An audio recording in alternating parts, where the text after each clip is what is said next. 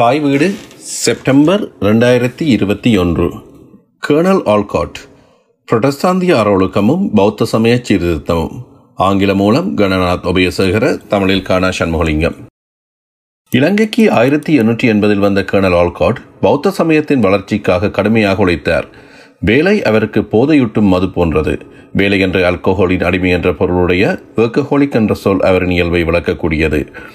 மேற்கு நாட்டினரின் பண்பாட்டில் உரிய வேலை அறம் ஒர்க் எத்திக் புரட்டஸ்தாந்திய சமயத்தினூடாக அங்கு பரவிச் செறிந்தது என்று சமூகவியலாளர் கூறுவர். கிறிஸ்தவ சமய எதிர்ப்பாளரான கர்னல் ஆல்காட்டிடமும் முதலாளித்துவ சமூகத்தின் மேற்படி விழுமியம் காணப்பட்டதில் வியப்பில்லை. ஆல்காட் இலங்கையிலும் இந்தியாவிலும் பௌத்த சமய மேம்பாட்டிற்காக உழைத்த காலத்தில் இந்தியாவில் இருந்த ஆங்கிலோ இந்தியர்களுக்கு கடும் உழைப்பு என்ற கொள்கையை வாழ்க்கை நெறியாக கடைபிடித்தவர்களாய் இருந்தனர். ஆல்காட் இரவு நேரத்தில் கண்தூங்காது நீண்ட நேரம் படிப்பதும் முழுவதுமாக தனது நேரத்தை செலவிட்டார். வாழ்க்கையில் வெற்றி பெறுவதற்கு கடும் உழைப்பு பிரதானமானது என்று அவர் தனது நினைவு குறிப்பேட்டில் எழுதியுள்ளார். எமது வாழ்க்கை கிழக்கின் ஆன்மீக இலட்சியங்கள் சிந்தனைகள் பற்றிய எண்ணங்களிலேயே கழிந்தது. பொழுதுபோக்குவதற்கு ஓய்வு நேரம் கிடைப்பதில்லை. விளையாட்டுகள் விருந்து வைபவங்கள் கடுமையான உடற்பயிற்சி என்பனவற்றில் கவனத்தை திருப்புவதும் இல்லை என்றும் அவர் தினப்பதிவேட்டில் குறிப்பிட்டுள்ளார். ஓல்கோட் முன்பு திருமணம் செய்து குடும்ப வாழ்க்கை நடத்தியவர். அவருக்கு நான்கு பிள்ளைகள் இருந்தனர். இந்தியாவில் அவர் சுற்றித் திருந்து பணியாற்றிய காலத்தில் எமக்கு தெரிந்தவரை பாலியல் உறவை தவிர்த்த பிரம்மச்சாரியாகவே அவர் வாழ்ந்தார். அவரிடம் ஒருவிதமான பாலின சேர்க்கை நாட்டமும் இருக்கவில்லை. அவருடைய எழுத்துக்களிலும் நடத்தையிலும் தூய்மையான ஒழுக்க நம்பிக்கை பல சந்தர்ப்பங்களில் வெளிப்பட்டதை காணலாம்.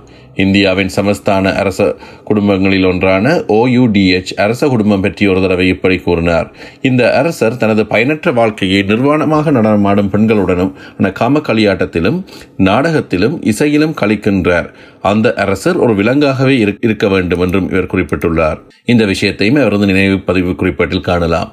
ஆல்கோட் அவர்களின் கடும் உழைப்பும் பாலியல் தொடர்பான தூய்மைவாதமும் பௌத்தத்திற்கு தன்னை அர்ப்பணித்து பணியாற்ற உதவின.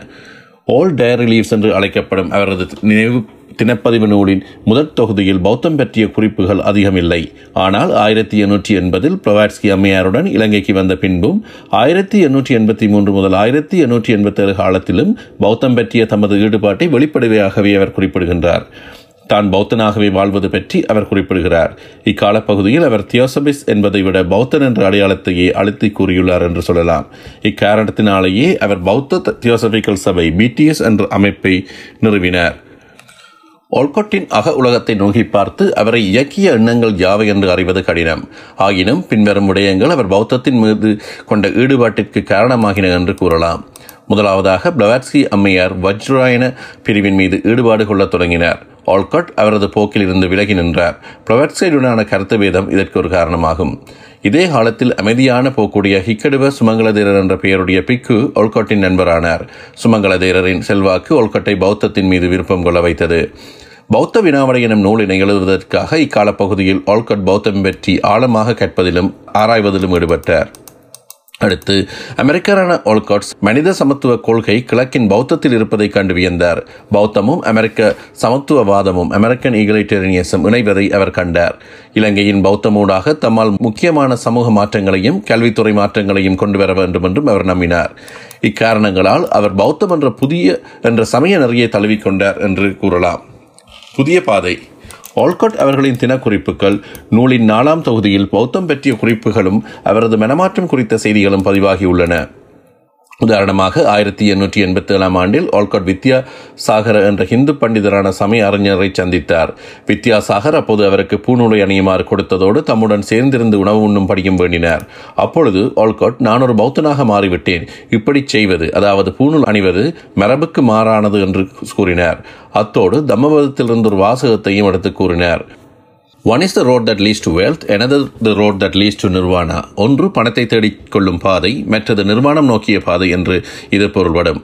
மிஷனரிகளுக்கு எதிரான இயக்கம் வெற்றி பாதையில் முன்னேறி சென்று கொண்டிருந்தமை ஒல்கட்டிற்கு மிகுந்த உற்சாகத்தை அளித்தது. ஆயிரத்தி எண்ணூற்றி எண்பத்தி எட்டில் ஜப்பானிற்கு சென்றிருந்த வேளையில் அவரது தினப்பதிவில் பின்வருமாறு குறிப்பிடுகிறார். இப்பொழுது பௌத்த மறுமலர்ச்சி ஏற்பட்டுள்ளது. பௌத்தர்களுடைய நம்பிக்கையும் துணிச்சலும் ஏற்பட்டுள்ளது. பௌத்த சிறார்களுக்கான பாடசாலைகள் எங்கும் ஆரம்பிக்கப்பட்டுள்ளன. சங்கங்களும் அமைக்கப்பட்டுள்ளன. நூல்கள் பல அச்சிட்டு பிரசுரிக்கப்படுகின்றன என்று அந்த குறிப்பு அமைகின்றது. பௌத்த தலைவர் என்ற தகுதியை பெற்ற ஒருவராக ஒல்கட் நோக்கப்பட்டார். ஜப்பான் நாட்டவரான பௌத்த பௌத்தர் ஒருவரை Buddhist of many year standing என்று குறிப்பிட்டார். பௌத்த தர்மம் சமய நம்பிக்கையின்மை அறவுணர்வின் தளர்வு ஆகியவற்றை எதிர்த்து நிற்கும் ஆற்றலுடையதாக உள்ளது என்ற நம்பிக்கையை ஓல்காட் வெளிப்படுத்தினார். ஓல்காட் காலத்தில் தியோசபிஸ்ட் என்று அழைக்கப்படுவதை விட பௌத்தர் என்று அழைக்கப்படக்கூடிய ஒருவராகவே மாறியிருந்தார். அவரது புதிய பாதையில் பயணித்துக் கொண்டிருந்தார். பௌத்த பாடசாலைகள் இயக்கம். பௌத்த பாடசாலைகளை நிறுவி அவற்றின் மூலம் பௌத்தர்களுக்கு அவர்களது சமயம் பற்றிய நல்ல அறிவை கற்றுக் கொடுக்க வேண்டும் என்று ஓல்கோட் முடிவு செய்தார். இதற்கென்று அவர் ஒரு கல்வி நிதியத்தை ஏற்படுத்தினார். பௌத்த சமயங்களிலிருந்தும் பிக்குகளினது உதவியுடன் கிராமங்களில் சிங்கள மொழி பாடசாலைகளையும் நகரங்களில் ஆங்கில மொழி பாடசாலைகளையும் நிறுவினர். ஆயிரத்தி எண்ணூற்றி தொன்னூற்றி எட்டாம் ஆண்டளவில் இலங்கை முழுவதுமாக நூற்றி மூன்று பௌத்த பாடசாலைகள் இருந்ததாக உத்தேசமாக மதிப்பிடப்பட்டுள்ளது. தியோசபிக்கல் சபை பாடசாலைகள் பெரும்பான்மையானவை கிறிஸ்தவ பாடசாலைகளின் மாதிரியில் அமைந்தன. அவற்றுள் சில மிகச்சிறந்த கிறிஸ்தவ பாடசாலைகளோடு ஒப்பிடத்தக்கனவாக இருந்தன. அவை பௌத்த சிறார்களுக்கு ஆங்கில கல்வியை வழங்கின. அக்காலத்தின் முக்கியம் வாய்ந்த கிறிஸ்தவ பாடசாலைகளுடன் போட்டியிடக்கூடிய வகையில் பௌத்த பாடசாலைகளை வளர்ப்பதற்கு ஒல்கொட் அயராது உழைத்தார். ஒல்கொட் வருகைக்கு முன்னர் தாவிக்கப்பட்டு இயங்கிக் கொண்டிருந்த கிறிஸ்தவ முன்னணி பாடசாலைகள் பல இருந்தன. ஆயிரத்தி எண்ணூற்றி முப்பதாம் ஆண்டு நிறுவப்பட்ட கொழும்பு அகாடமி விக்டோரியா மகாராணியாரின் சம்மதத்துடன் ரோயல் கல்லூரி என்று ஆயிரத்தி எண்ணூற்றி எண்பத்தி ஒன்றில் பெயர் மாற்றம் பெற்று இயங்கிக் கொண்டிருந்தது. சென்ட் தோமஸ் கல்லூரி என முன்னணி பாடசாலை ஆயிரத்தி எண்ணூற்றி ஐம்பத்தி ஒன்றில் நிறுவப்பட்டது. ஆயிரத்தி எண்ணூற்றி ஐம்பத்தி நாலில் சென்ட் ஆண்டனிஸ் கல்லூரி கல்லூரி எனும் கத்தோலிக்க பாடசாலை கண்டியில் நிறுவப்பட்டது. ஆயிரத்தி எண்ணூற்றி அறுபத்தி ஐந்து சென்ட் பெனடிக்ட் எனும் கத்தோலிக்க பாடசாலை கொழும்பில் நிறுவப்பட்டது. ஆயிரத்தி எண்ணூற்றி எழுபத்தி ரெண்டில் கண்டியில் திருத்துவ கல்லூரி ட்ரினிட்டி காலேஜ் நிறுவப்பட்டது. மொரட்டுவாவில் பிரின்ஸ் ஆல்வர்ஸ் கல்லூரி காலியல் ரிச்மண்ட் கல்லூரி என்பன ஆயிரத்தி எண்ணூற்றி எழுபத்தி ஆறாம் ஆண்டில் நிறுவப்பட்டன. இவை இரண்டும் கிறிஸ்தவ பாடசாலைகளாகும். மேலே குறித்த பாடசாலைகள் ஒல்கட்டின் பாடசாலைகளுக்கு மாதிரியாக அமைந்தன. அவர் தாம் உருவாக்கிய பாடசாலைகளுக்கு பௌத்த பெயர்களைச் சூட்டினார். கொழும்பு நகரில் ஆனந்த கல்லூரி ஆயிரத்தி எண்ணூற்றி எண்பத்தி ஆறிலும் கண்டி நகரில் தர்மராஜ கல்லூரி ஆயிரத்தி எண்ணூற்றி எண்பத்தி ஏழிலும் இவ்வாறு அமைக்கப்பட்டன. ஒல்கோட் அவர்களின் கல்விப் பணிகள் பௌத்த பாடசாலைகளுக்கு ஊக்கமளித்தன. அத்தோடு கிறிஸ்தவ பாடசாலைகளுக்கு போட்டியுணர்வால் தூண்டப்பெற்று தம் பாடசாலைகளின் கல்வித் தரத்தை ஒருத்த பாடுபட்டு உழைத்தன ஓல்காட் பெண்களுக்கான பௌத்த பாடசாலைகளை அமைக்கவில்லை. கிறிஸ்தவர்கள் ஆயிரத்தி எண்ணூற்றி எழுபத்தஞ்சில் பிஷப் கல்லூரியை கொழும்பிலும் ஆயிரத்தி எண்ணூற்றி எழுபத்தொன்பதில் கண்டியில் மெத்தடிஸ் கல்லூரியையும் பெண்களுக்கான உயர் பாடசாலைகளாக நிறுவினர். ஆயிரத்தி தொள்ளாயிரமாம் ஆண்டில் ஆல்காட் பணியாற்றி கொண்டிருந்த காலத்திலே லண்டன் சர்ச் மிஷனரி சபையின் கொழும்பு லேடிஸ் கல்லூரி லேடிஸ் காலேஜ் நிறுவப்பட்டது. பௌத்த அமைப்புகளால் நிறுவப்பட்ட பெண்கள் பாடசாலைகளான விசாகா மியூசியாஸ் மகாயாம என்பன இருபதாம் நூற்றாண்டில் நிறுவப்பட்டவையாகும். இவை முறையே ஆயிரத்தி தொள்ளாயிரத்தி பதினேழு ஆயிரத்தி தொள்ளாயிரத்தி இருபத்தி ஆறு ஆயிரத்தி தொள்ளாயிரத்தி முப்பத்தி ரெண்டாம் ஆண்டுகளில் நிறுவப்பட்டன. ஆல்காட் இலங்கைக்கு வருவதற்கு முந்தைய காலத்தில் ஆங்கில கல்வியை பெற விரும்பிய பௌத்த மாணவர்கள் அதில் ஆண்கள் கிறிஸ்தவ கல்லூரிகளிலேயே படிக்க வேண்டிய கட்டாயம் இருந்தது. அவர்களுக்கு மாற்று வழி எதுவும் இருக்கவில்லை. பௌத்தர்களான பெண் மாணவிகளுக்கும் இருபதாம் நூற்றாண்டின் முற்பகுதி வரை கிறிஸ்தவ பாடசாலைகளை தவிர்த்து ஆங்கிலம் கற்பதற்கான மாற்று வழிகள் இருக்கவில்லை. பௌத்தர்களான மாணவர்கள் கிறிஸ்தவ பாடசாலைகளில் ஆங்கில கல்வியை பெற்று அரச நிர்வாகத் துறைகளிலும் வர்த்தக நிறுவனங்களிலும் பதவிகளை பெற்றனர். பலர் சிறப்பு தொழிலாளர்களாகவும் ப்ரொஃபஷனலாகவும் முயற்சி பெற்றனர்.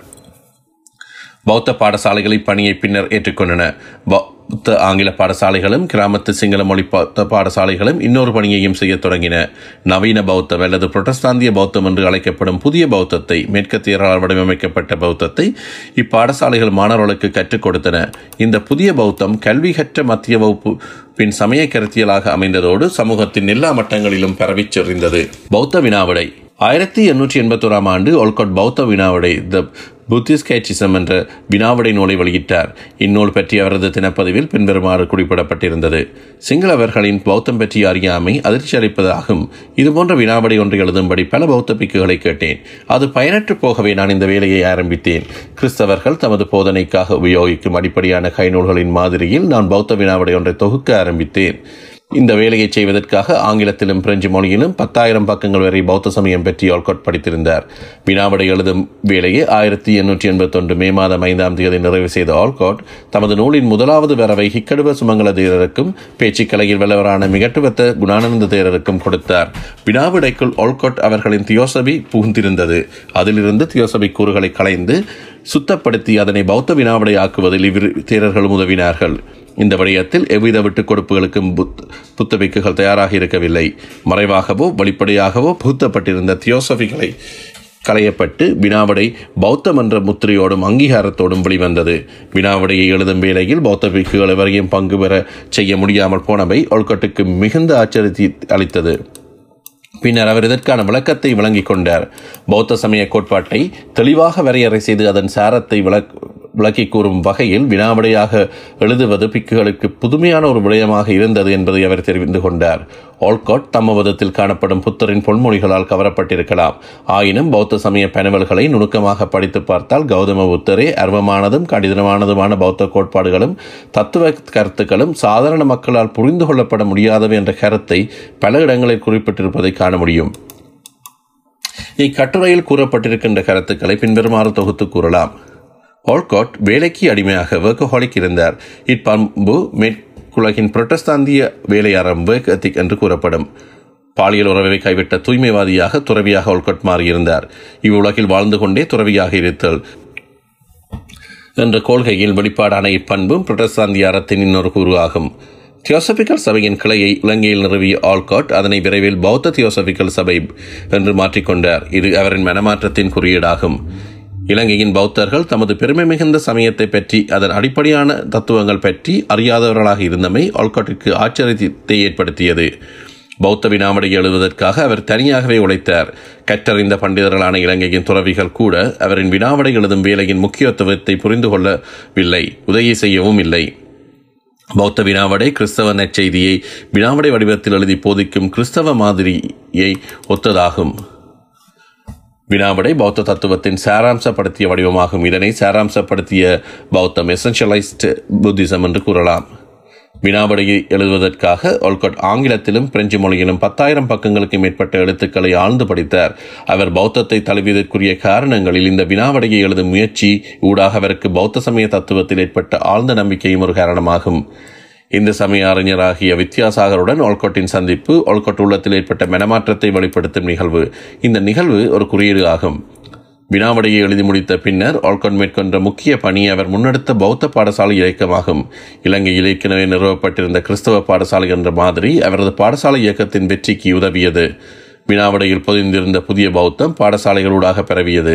கிறிஸ்தவ பாடசாலைகள் பௌத் பைபிள் பெற்ற இடத்தை போன்று பௌத்த பாடசாலைகளில் பௌத்த சமய வினாவடை சமய கல்வியில் முக்கிய இடத்தை பெற்றுக்கொண்டது இக்கட்டுரைக்கான உசாத்துறைகள் colonel Olcott Buddhist movement modernism இந்த தியோசபிக்கல் மூவ்மெண்ட் என்ற தலைப்பில் பேராசிரியர் கணநாத் உபயசகர் எழுதிய கட்டுரையை தழுவி இக்கட்டுரை தமிழில் எழுதப்பட்டுள்ளது. குறிப்பு ஓடியல் என்ற சுருக்க கருத்தெழுத்துக்களால் குறிப்பிடப்படும் ஆல்காட்டின் தினப்பதிவேடு ஆல் டைரிலீஸ் என்ற பெயரில் ஆறு தொகுதிகளாக வெளியிடப்பட்டுள்ளது. இந்த கட்டுரையின் அடுத்த பாகம் அடுத்த தாய்வீட்டில் தொடரும்.